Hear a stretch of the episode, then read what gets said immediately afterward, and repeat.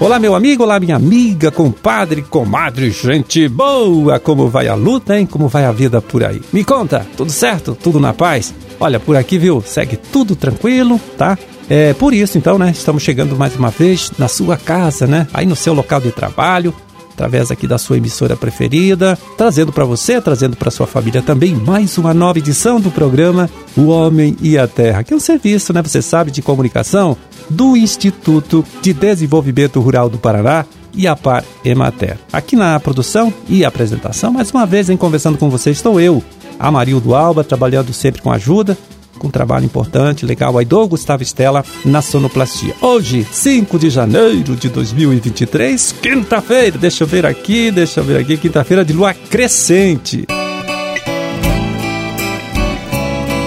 Pois aí, nesse último ano, olha só, o Paraná assumiu a liderança nacional, viu? Em número de propriedades certificadas para a produção orgânica de alimentos, tá? São cerca de 4 mil unidades produtivas rurais, espalhadas pelas várias regiões aqui do estado, todas elas em autorizadas a usar o selo de orgânico nos produtos que tira lá da lavoura, né? Que tira da roça e leva para o mercado. O agrônomo Júlio Veiga Silva, extensionista, é especialista em agroecologia no IDR Paraná, é quem agora chega aqui para explicar para a gente, viu, quais são os motivos, quais são os fatores, né, dessa evolução, uma evolução positiva, né? Vamos ouvir então. O Paraná já vinha num crescente, né? Ele tinha ficado em primeiro, se alternava, né, com o Rio Grande do Sul, primeiro e segundo. Daí com a pandemia, né, teve muito agricultor que estava querendo entrar na produção orgânica, estavam iniciando ou tinham interesse em entrar e daí isso retrocedeu, inclusive o número, porque muito dos agricultores orgânicos do nosso estado é por certificação participativa e daí não tinha como fazer as reuniões, né? Eles não podiam participar dos grupos. E isso atrapalhou bastante. Aí aí, quando passou agora esse momento crítico aí e retomaram né, as reuniões grupais,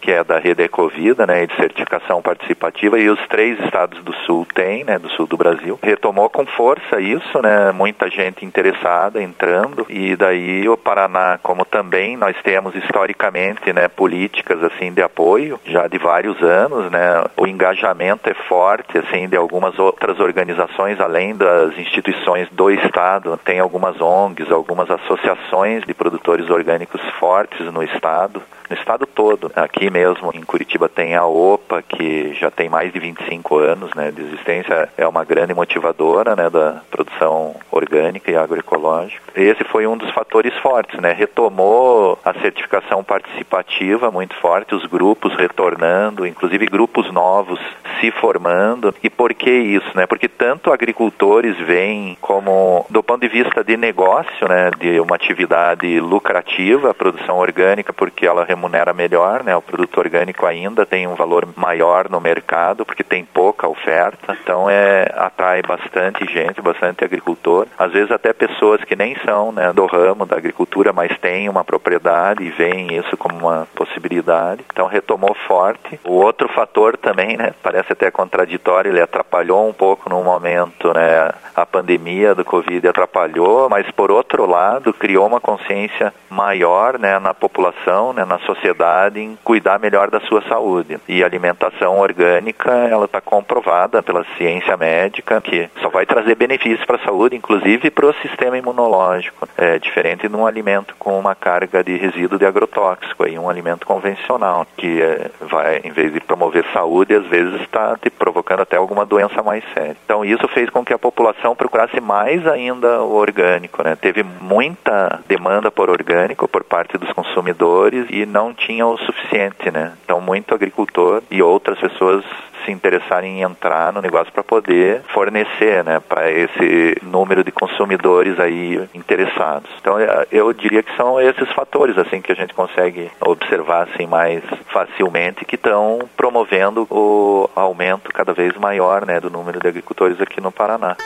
É, você ouviu aí o agrônomo Júlio Veiga Silva, extensionista do IDR Paraná, que explicou pra gente, viu, as razões que levaram ao crescimento no número de propriedades certificadas para a produção orgânica aqui em nosso estado, aqui no Paraná, né? Neste último ano que passou. Crescimento que levou então o Paraná à condição de líder nacional em número de propriedades rurais certificadas para a produção orgânica. Bom, e depois eu continuei a conversa aí com o Júlio, viu? E ele me apresentou outros três fatores que, com certeza, segundo ele, é, contribuíram bastante para o aumento, então, do número de agricultores certificados para a produção orgânica de alimentos aqui no nosso estado. Um deles, olha só, é a maior facilidade de acesso aos serviços de certificação, que também ficaram é, mais baratos, né? Aumento ainda no número de profissionais que podem prestar assistência técnica aos agricultores que querem migrar, né? Do sistema convencional para o orgânico, especialmente aqui no nosso instituto, Instituto IDR Paraná. E o terceiro, né, o último fator aí, é a lei estadual, criada recentemente, que determina o seguinte: a partir de 2030, toda a merenda servida aos alunos das escolas estaduais deve ser preparada apenas com produtos orgânicos, né? 100% orgânicos. Isso aqui no nosso estado, né? Então, o agricultor que hoje produz no sistema convencional, produz aí frutas, produz hortaliças principalmente e vende para o Penai, sabe que em menos de sete anos, portanto, pode perder este mercado, né? Se não mudar para a agricultura orgânica. Bom, e agora vamos ver aqui o site da Ciasa, né, para saber, para acompanhar de pertinho aqui, como anda o mercado das principais frutas produzidas aqui em nosso estado neste período do ano, tá? Vamos passar para você os preços médios praticados nesta última terça-feira, dia 3 de janeiro. É, em Curitiba, mexa preta, também a nectarina, foram vendidas por R$ reais o quilo. Amora preta, R$ reais a caixa com 2 quilos, R$ reais o quilo da amora preta. Figo roxo, R$ reais a caixa com 1,5 kg, também R$ reais o quilo. E pera comum, R$ reais a caixa com 20 quilos, R$ 3,50 o quilo da pera comum na Seasa de Curitiba. Na Ceasa de Londrina, vamos lá. Abacate margarida, R$ 4,34 o quilo. Banana caturra, de primeira, R$ 50,00 a caixa com 20 quilos. Morango, R$ 25,00 a caixa com quatro bandejas, né? De 250 gramas, né? Pesando um quilo tudo. Então, R$ 25,00 o quilo. Lixia, R$ 10,00 a bandeja com 400 gramas. E goiaba vermelha, R$ 5,00 o quilo.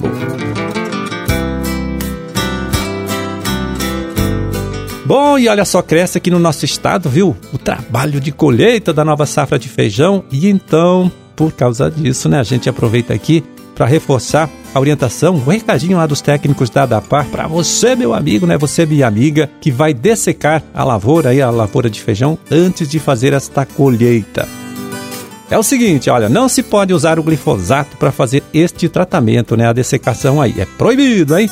Use apenas o herbicida receitado por um técnico e siga à risca todas as orientações do receituário. Aplique o produto em condições adequadas de tempo, use a dose certa e um equipamento de aplicação com boa manutenção e bem reguladinho.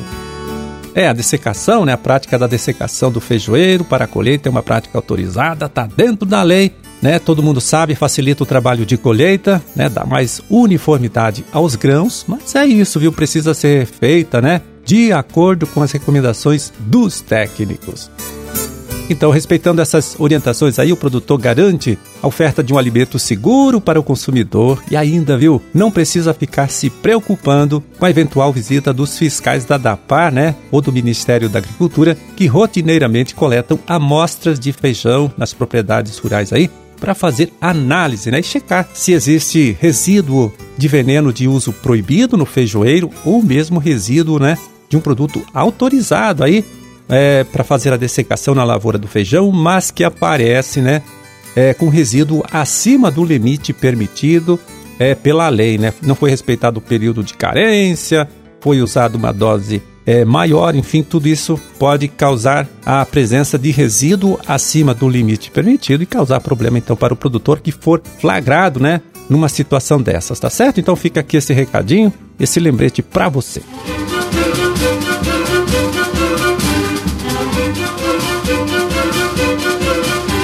Pois é, terminamos o nosso trabalho de hoje. Vamos ficando por aqui desejando a todos vocês aí uma ótima e uma excelente quinta-feira. E até amanhã, quando estaremos de volta aqui, né? Mais uma vez, conversando com você, trazendo para você, trazendo para sua família, para todo mundo, hein? Uma nova edição do programa O Homem e a Terra. Um grande e forte abraço, tá certo? Para todos vocês aí, fiquem com Deus e até lá.